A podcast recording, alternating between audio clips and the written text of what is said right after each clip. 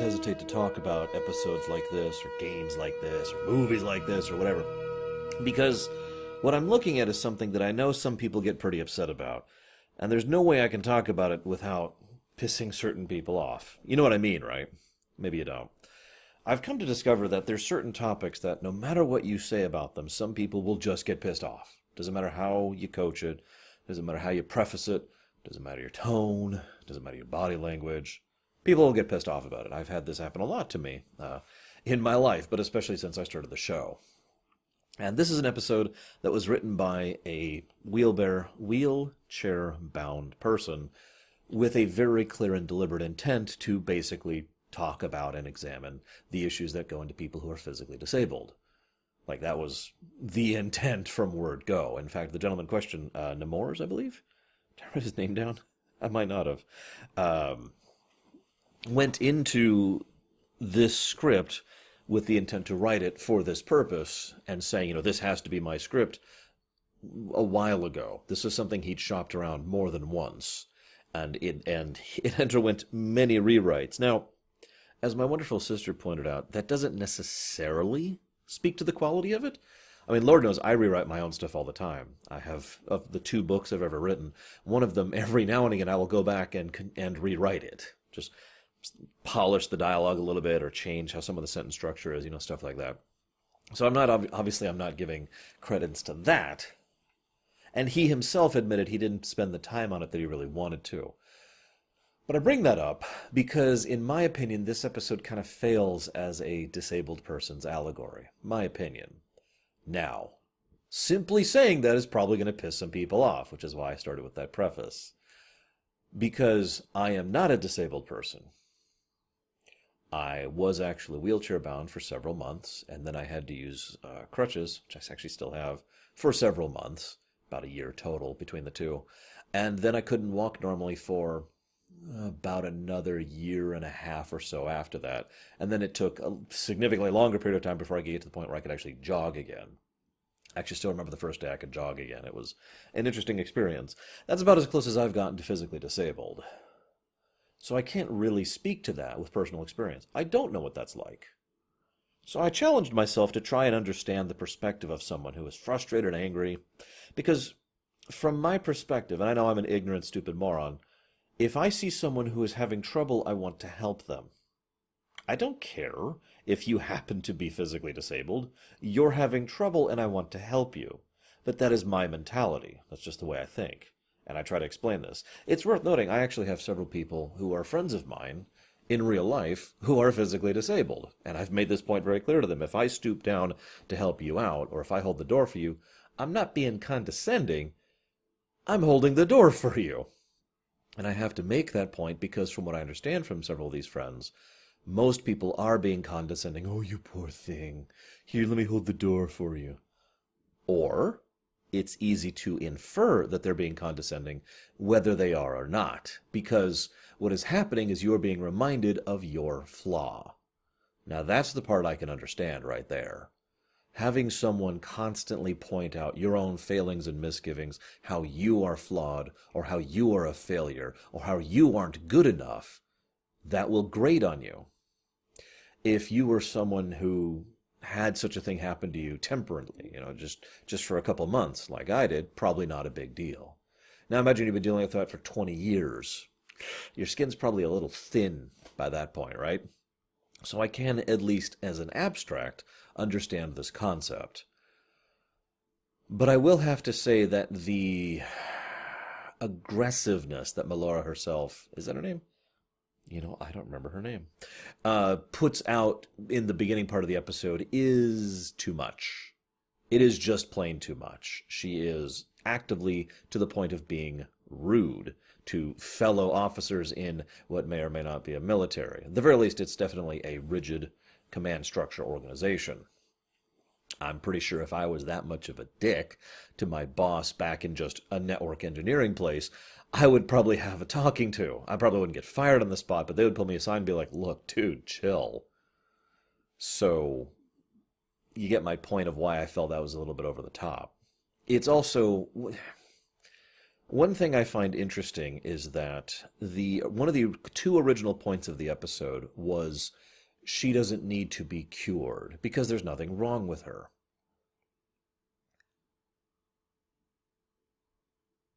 God, I you know what? I don't even think I want to talk about that because that is a whole other can of worms right there. The episode itself barely addresses that point. Like, I'll I'll talk more about that later. It's in fact, in fact, it's the final point of my notes here. But from my perspective, I can't really bring myself to agree or disagree with that sentiment. See, here's the thing. On the one hand, I do agree. She's her, and there's nothing wrong with that. If she needs tools to accomplish things that other people can normally, that's fine. That's part of being a sentient sapient being. We use tools every day to accomplish things that we can't normally. I'm using one right now. And for those of you listening to the MP3, I just held up my glasses. I mean, I could use a dozen examples in my room here, but this is the easiest and simplest way to explain this. I have bad eyesight. So for me, I don't really need to be cured. I just need to use tools to accomplish it, what I can. And there's no shame in that. There's nothing wrong with that. So, you know, I wouldn't consider someone walking up to me, oh, you poor thing, you can't see right, let's fix your eyes, right? To continue the analogy. But on the other hand, what if there was something that could fix my eyes? Yeah, I know, LASIK, blah, blah, blah. So this isn't a great analogy, but just imagine for a moment that there wasn't. And then, like, some doctor was able to come up with some kind of treatment for eyesight being bad. And that was a big deal. And it's like, huh, okay. Why would that be a bad thing to take? That's the part I'm not quite with. Because, and this is just my mentality, this is just my opinion, you are still using a tool to accomplish what you innately cannot. It's just a more long term fix rather than a temporary one. Rather than having these things sitting on my face all the time, I have the surgery and I drop the money and the time into getting this done, and now I can see without my glasses. I am still using a tool to accomplish this. It's just a, it's it's basically front loaded rather than back loaded, which is funny because that'll come up later too. So, like I said, I'm not really the best person to discuss those issues. I, I, just don't think I have the mentality for it. If any of you guys out there have any thoughts or comments on this, I, as ever, would welcome them and maybe have a different insight or different mentality. You can feel, feel free to yell at me and tell me I'm horrible as long as you do so with an intelligent and reasoned opinion. Now, if you just start slamming slurs at me in the comments, then that's probably not going to accomplish anything, so try to avoid that. It's okay. I have faith in most of my viewers to be better than that because I read the comments every day and you guys are kind of awesome. now, getting to the next point, I was debating if the episode was badly written. And I think it's more the fact that the core episode is a flawed premise. And I don't mean the wheelchair stuff, that's utterly unrelated. What I mean is, I found the structure of the episode to be absent. It's funny, I'm probably going to talk a lot about an episode there's nothing to talk about in because I have like seven bullet points here, and that's it. There's nothing to talk about. This is I've talked about this before when it comes to uh, analyzing a work. Every now and again, there's a period of time where I'm just watching or playing, and there's a huge stretch of time where I write nothing down because there's nothing to write down. I have nothing to talk about, nothing to discuss, nothing to share. This is another one of those episodes like that. I'm going through this like, okay, yep, and I don't skip ahead or anything. I'm just waiting for something to happen to talk about this was an absent episode for me. I can't actively call it bad, but very forgettable. I wouldn't be surprised. In fact, I'd love to hear in the comments how many of you forgot about this episode until you either watched it or looked it up or were otherwise reminded of it. Which brings me to my theory of why that is. I think this is what I usually call a bullet point episode. Now, this isn't bullet point syndrome, that's a subtangent of the bullet point effect. Um, this is when people are like, okay, we need to do X and we need to do Y, and then they do it, and then it's just kind of bland. Sometimes it's actively bad, but usually the result is something that just has no heart, no passion, no strength, no oomph, and no lasting impact. And that is what I feel this episode is. And I can even tell you what those two bullet points are because the actual people who made this show did. See, ignoring the writer, who wasn't actually a part of this, uh, well, excuse me, he was obviously a part of this because he wrote the damn script, but I read several different interviews. He had a huge piece in the Deep Space Nine uh, in, in the Star Trek uh, magazine. I actually got to read this huge article uh, of him interviewing about the creation of this episode. It's actually quite fascinating. I recommend it if you can find a copy of it. Um, but going through it, I saw interviews from a few other people as well, and collating all these, what I see is two very powerful bullet points. One, we need to put the you know we need to put these people in jeopardy, paraphrased and two, we need to do a love story before Bashir. And those were statements from separate people, unconnected to each other, who uh, who basically went into this with the same mentality. Well, we have to do this, and we have to do this. This might be the most obvious example of the A plot B plot problem I have ever seen. Ever. And it's funny because the A plot and the B plot do mesh almost perfectly right at the end of the episode, and in a way that's even kind of cool. But the A plot and the B plot are so segregate other than that intermeshing. And the B plot, in this case, the threat plot, the, oh God, I can't remember name, Weird Face trying to threaten Quark, means nothing, does nothing, and matters not at all. It is there because they had to threaten Quark. It, the, the, the creators of the show have admitted this. That part of the episode is there because we need to have a threat of the week.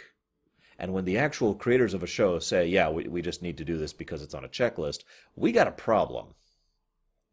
And then, of course, the reason she falls in love with Bashir, which I would point out is actually completely unnecessary to the development of the story, again, only happened because had to get that checklist, right? And I feel the episode is very, very weak as a consequence of these two things. Because if we pull the Quark dude face thing out of it, and we pull the romance out of it, what we're left with is a very tight but very small character story. The kind of thing that I would love to see in Star Trek. Love to see more of in Star Trek. And in fact, is the kind of thing that DS9 is a perfect vehicle for. You have this little story about an alien, you know, Melora, who just doesn't work the way we do. Now, in her case, it's not like the fact that she breathes different atmosphere or that she has to have, you know, that she's a tentacle monster or whatever. She literally grew up on a planet with vastly different gravity, something that's almost never even brought up in Star Trek. She basically doesn't have the ability to operate in, you know, standard G norms. And I like that. There's a lot of strength there there's a lot you could do with that kind of a character, regardless of the the you know disabled allegory or anything like that. And they do some interesting stuff. Most of the stuff I liked in the episode was the stuff focused on her and her mentality regarding that. And then there's the threat of the week, and then there's the romance. Now, yes, I know I come off as very anti-romance in my show and in real life, but um, I really have to say that I don't feel like the romance, I, I, you know, I don't even want to use that word, the fling between her and Bashir meant anything at all. It was literally a fling of the week. It, once again, might be the most textbook example of fling of the week I've ever seen. Hi, yeah. Mwah, mwah, mwah, mwah. Okay, let's think about long term relationships. Okay, yeah, it's not going anywhere. is I mean it's there's like nothing to it. What does it do or affect or inform or change about Bashir? Nothing. What do we learn more about her regarding this? Nothing. She still opens up to this to this man in a way that's awesome, regardless of whether or not their lips touch. And he still reveals more about his character and we actually do have a decent insight into Bashir's character, which I swear I'll talk about in a bit, as a result of his interactions with her. But neither of those re- revelations of the characters or relevance thereof is connected to the romance. They just decide to go, ah, because it was a checklist. It's a fling of the week. And that's my complaint. So moving on to the episode itself. Um, so she refuses help a lot you know, doesn't want to be transported around, doesn't want assistance leaving the port. Uh, doesn't it, it, she? She's really irritated about having to have a co-pilot on a mission to the Gamma Quadrant. Now that part really stuck with me. Excuse me. Again, speaking as someone who understands what it's like to have your flaws pointed out to you and feeling horrible about them, I could understand not wanting to be constantly reminded of the fact that you are flawed in some way, or disabled in some way, or lesser in some way, or whatever word you want to use. It doesn't matter. You're different. I get that. The mission is where I draw the line. And I'm a little bit upset that she tried to push for this so hard. Remember, she is an ensign who is pretty recent out of the academy and wants to go on solo missions in an in a, in a station that doesn't have a lot of runabouts, that has no backup support. That's just a running theme, remember. So there's no there's no help really other than from the station itself into a place that's almost totally unexplored. I don't care if you're disabled or a jellyfish or purple. That's not happening. And I'm completely with Sisko on this one. No. You are going to go with a senior officer, at least for the first few flights. Because of course you freaking are. That's basic common sense. And I feel like that's the point at which she lost me as a character. The fact that she was trying to push for that thing specifically was actually irritating to me. um, and now I know I want to comment on one weird thing here because you're probably going to find this amusing, but people like her are the kind of people if if I have the time and regular occurrence with them, I tend to get along with in real life. Let me explain what I, what I mean.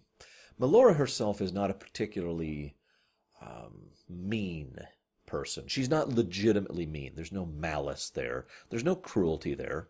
She attacks people constantly to put them on the defensive because it's kind of what she's become used to. But that is a shell, or a mask, as I like to say. It is a defensive barrier. And I have gotten along with a lot of people like that in my life, with patience and with understanding, and with tolerance for the fact that they're going to keep coming after me until they realize I'm not reacting to it the same way other people are. I'm sure a lot of you know what I'm talking about. So I, I actually imagine I would probably get along with Melora quite well in real life. What I find sad, believable, but sad, is that Bashir is the first person who has done what I just referenced to her. She has gone through the entirety of the academy, which is several years at Starfleet, and had whatever other assignments prior to this one. They vaguely talk about that, so I don't have any hard detail. And in all that time, no one else was able to crack that facade, to, to, to reach out to the real person in there to help her to understand the interdependence of. Bashir had a line. I wrote it down. Where is it? In space, we all depend on one another one way, in some ways or another. In space, we all depend on one another.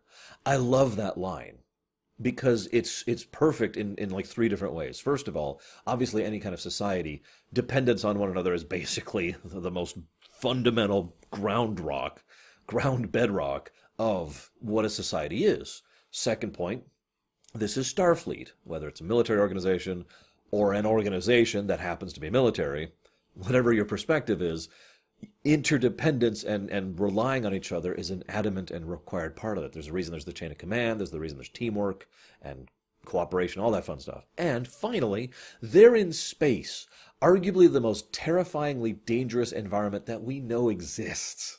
I know it's debatable, but it's still up there, which makes my point regardless of the previous two points, anyone stuck together out in space kind of has to rely on other people to be able to to, to exist and and prosper in space.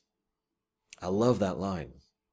And so it bothers me, and I can find this believable that no one else really thought about this.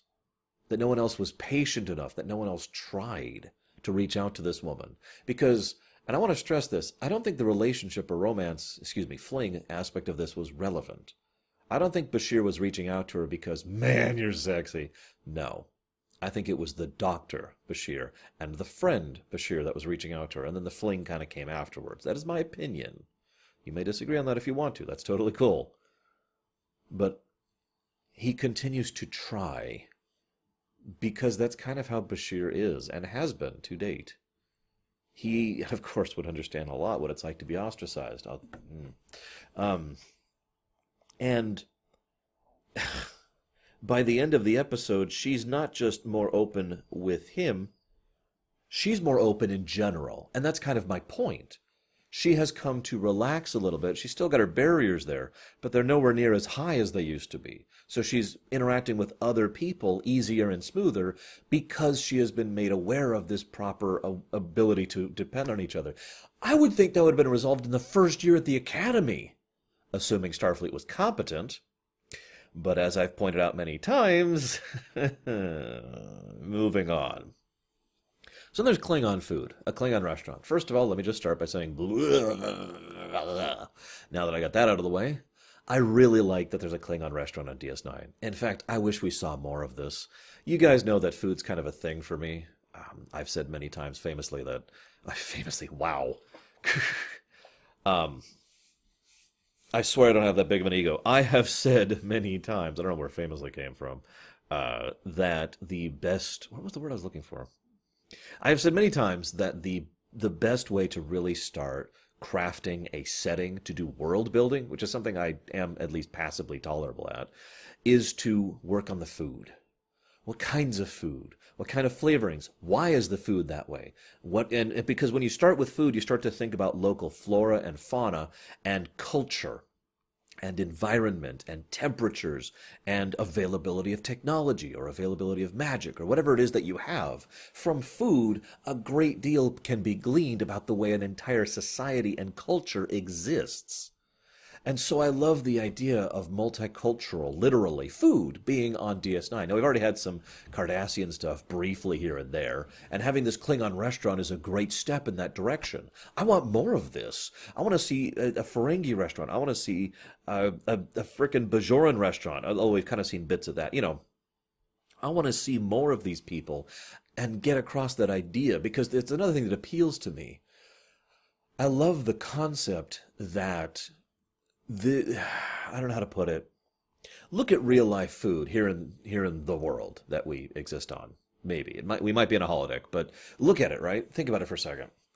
Look how completely different dishes are from diff- different cultures and different places in this world.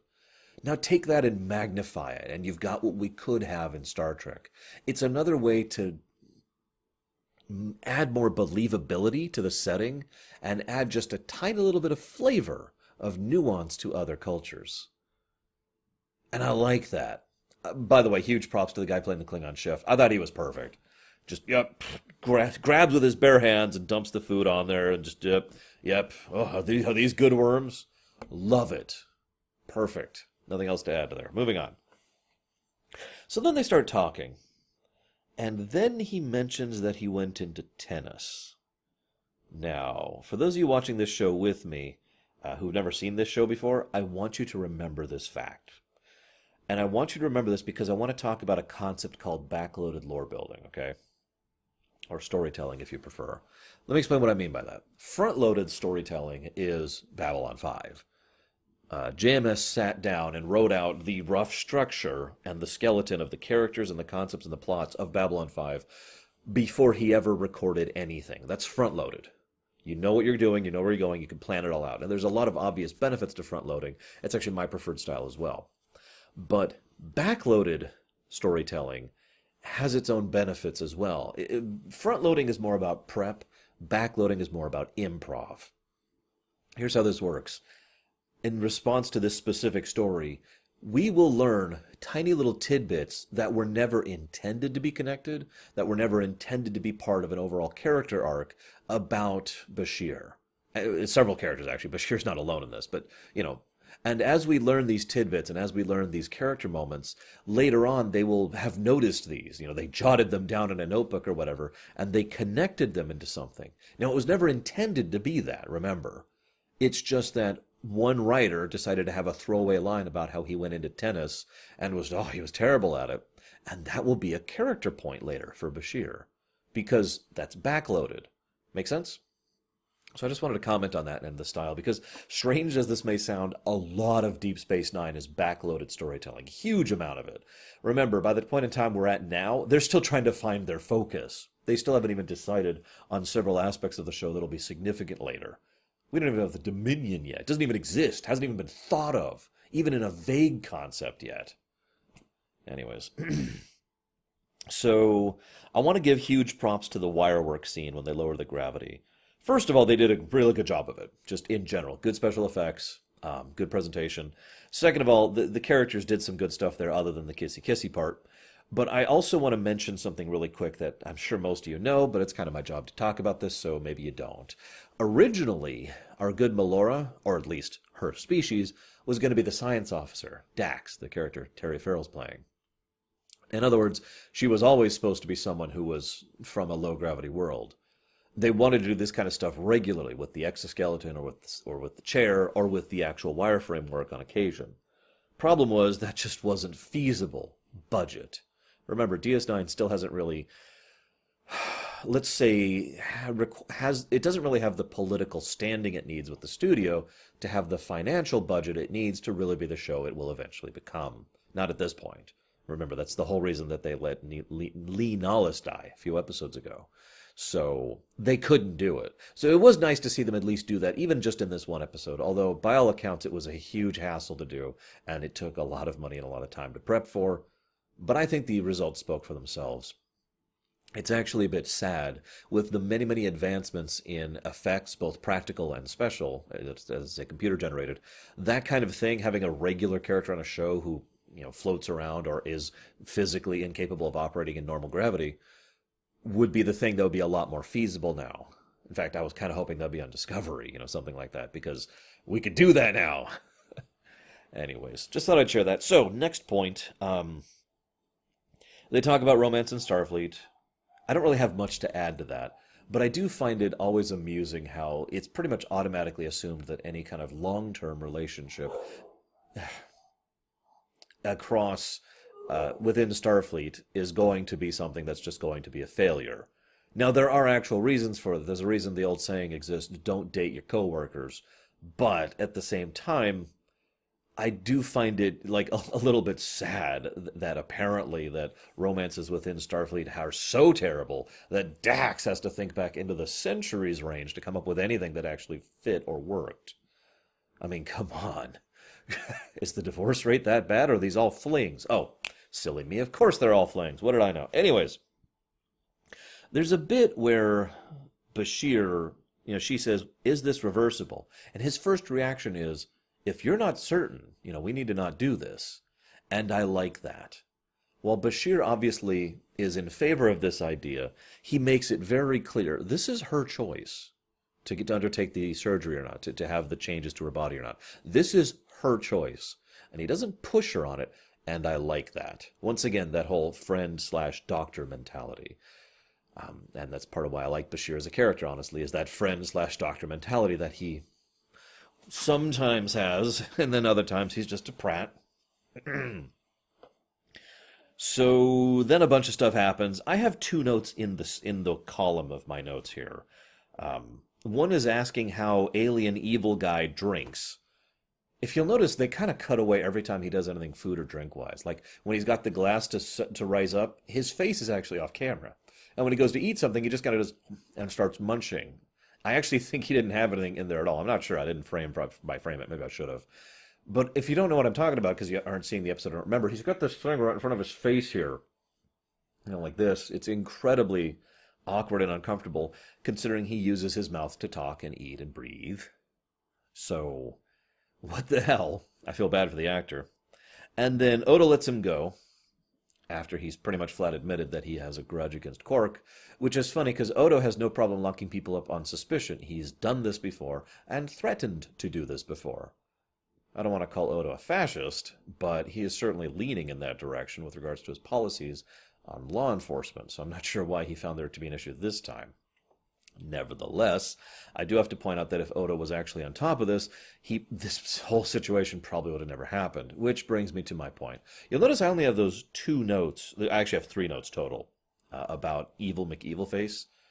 I have absolutely nothing to say about him. His performance was lackluster and frankly empty. I don't necessarily blame the actor for that, but at the same time, there's just nothing there. Like he wasn't bad.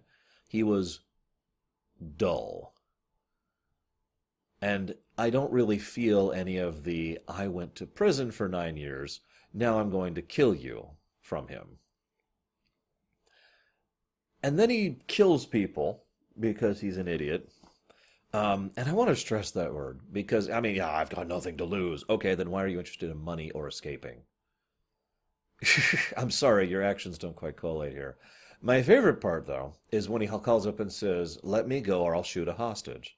Then Sisko says, I'm willing to negotiate. And he says, okay. So he shoots someone and he says, let me go or I'll shoot a hostage. Now here's the thing. I've actually talked about hostage situations before. There's a lot of psychology and a lot of analysis, way beyond my scope or capacity, that has been done on hostage situations and how, let's boil it down to a simple sentence, it's always bad. There is no good solution once you've taken a hostage. None.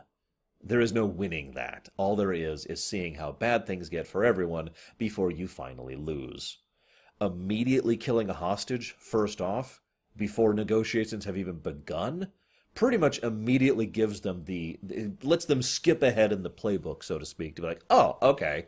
Well now we're going to take this a lot more seriously. And funnily enough that is exactly what Sisko does. Let him go. Let's get on the runabout and right after them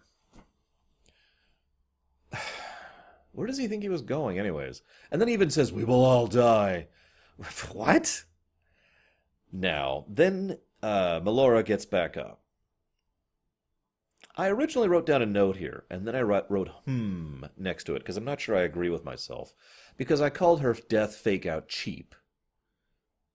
You guys know me and my opinion on that. But after some consideration, I've decided I don't think it's actually that cheap. It wasn't necessary. There's other ways to write this. However, I do like what was done with it, so I'm willing to let it go. Because this is probably the one part of the entire episode that really, really shines for me. The whole episode has been about how she is at a constant disadvantage to others. When she turns off the gravity in the runabout, everyone else is at a constant disadvantage compared to her. She is very accustomed to operating in low gravity. It's normal for her. It'd be like someone who doesn't know how to swim and someone who is an Olympic swimmer both being tossed into a pool, to, to use a strange analogy. So it makes perfect sense that she would attempt that. It's a very clever way of resolving the situation without outpowering it. So it's outthinking the problem, which I'm in favor of, and it allows her to be the hero, which I'm totally cool with. And it's and it, it all makes sense and lines up perfectly. I think that one scene, better than anything else, just clicks right into place. Now, towards the end of the episode, there's a weird coda, a very weird coda between Bashir and Melora. And whatever is all I got to say about that. But I do have to comment on one thing. Bashir comments on something and then adds no emphasis or gravity to it because I don't think he realized, or the writer realized, that they had hit the nail on the head without meaning to. Bashir comments that at any point in time she can change her mind and try this again in the future. This is not a ticking clock scenario. This is not some contrived alterance. This is a surgery that will be able to allow her to operate in normal gravity at the expense of the whatever she experienced before. She says no now. She even says, I don't think I'll ever change her mind. But she's in what, her 20s? How many of you out there who, when you were in your 20s, uh, for those of you who are older than your 20s, um, remember thinking things like, oh, this will always be or this will never be, that have since been proven to be wrong. I'll go ahead and raise my hand on that because, duh, right? I thought that was a perfect point to end on, and that they don't. Then they immediately try to take it back into the romance angle. Because this is a big step for her. It shouldn't be decided on on a whim. They tested it. Okay. It was working. Okay. And now she has time to, po- to ponder it do I want to make this mad- radical alteration to my life? Let me bring it back to the glasses thing, because I didn't use that analogy for no reason. I've actually legitimately thought, this is not a joke, that if I ever did finally get proper surgery for my eyes, I might still wear glasses. Purely because I think my face looks better with the look, and because I'm very comfortable with them. I've been wearing glasses since I was nine? It's been a long damn time, is what I'm trying to say. Most of my life, the vast majority of my life. I'm very accustomed to them. But it would be nice to not, you know, to be able to look over my glasses like I'm doing right now and still be able to see just fine. I mean, this is just blur. I can see the blue lights of the camera there. That's about it. you know? But having that option, I don't have, like, if I had that option, which I guess I technically do, but, you know, if I had that option, I could just choose to do that. That's up to me. So I understand that mentality of maybe I don't want to lose this. Maybe I want to hold on to this. Now, in my case, it's not a perfect analogy because I can always just put the glasses back on. In her case, it's probably unreversible. But that is my point. This is still be a, big deal to me. Hers is non-reversible, and therefore she should spend more than one episode thinking about it. She should spend plenty of time thinking about it, years even. Really make sure she's sure about that. And even if she decides no, it almost doesn't matter. I, I mean, it, it matters, but my point is, it's not like saying no removes the option. It will still be there in the future. And I like that. And I guess that's all I really have to say about this episode. I apologize for rambling on. I'm curious how long this one is because my seven note bullet points there. But I hope you've enjoyed, and I will be seeing you guys next time.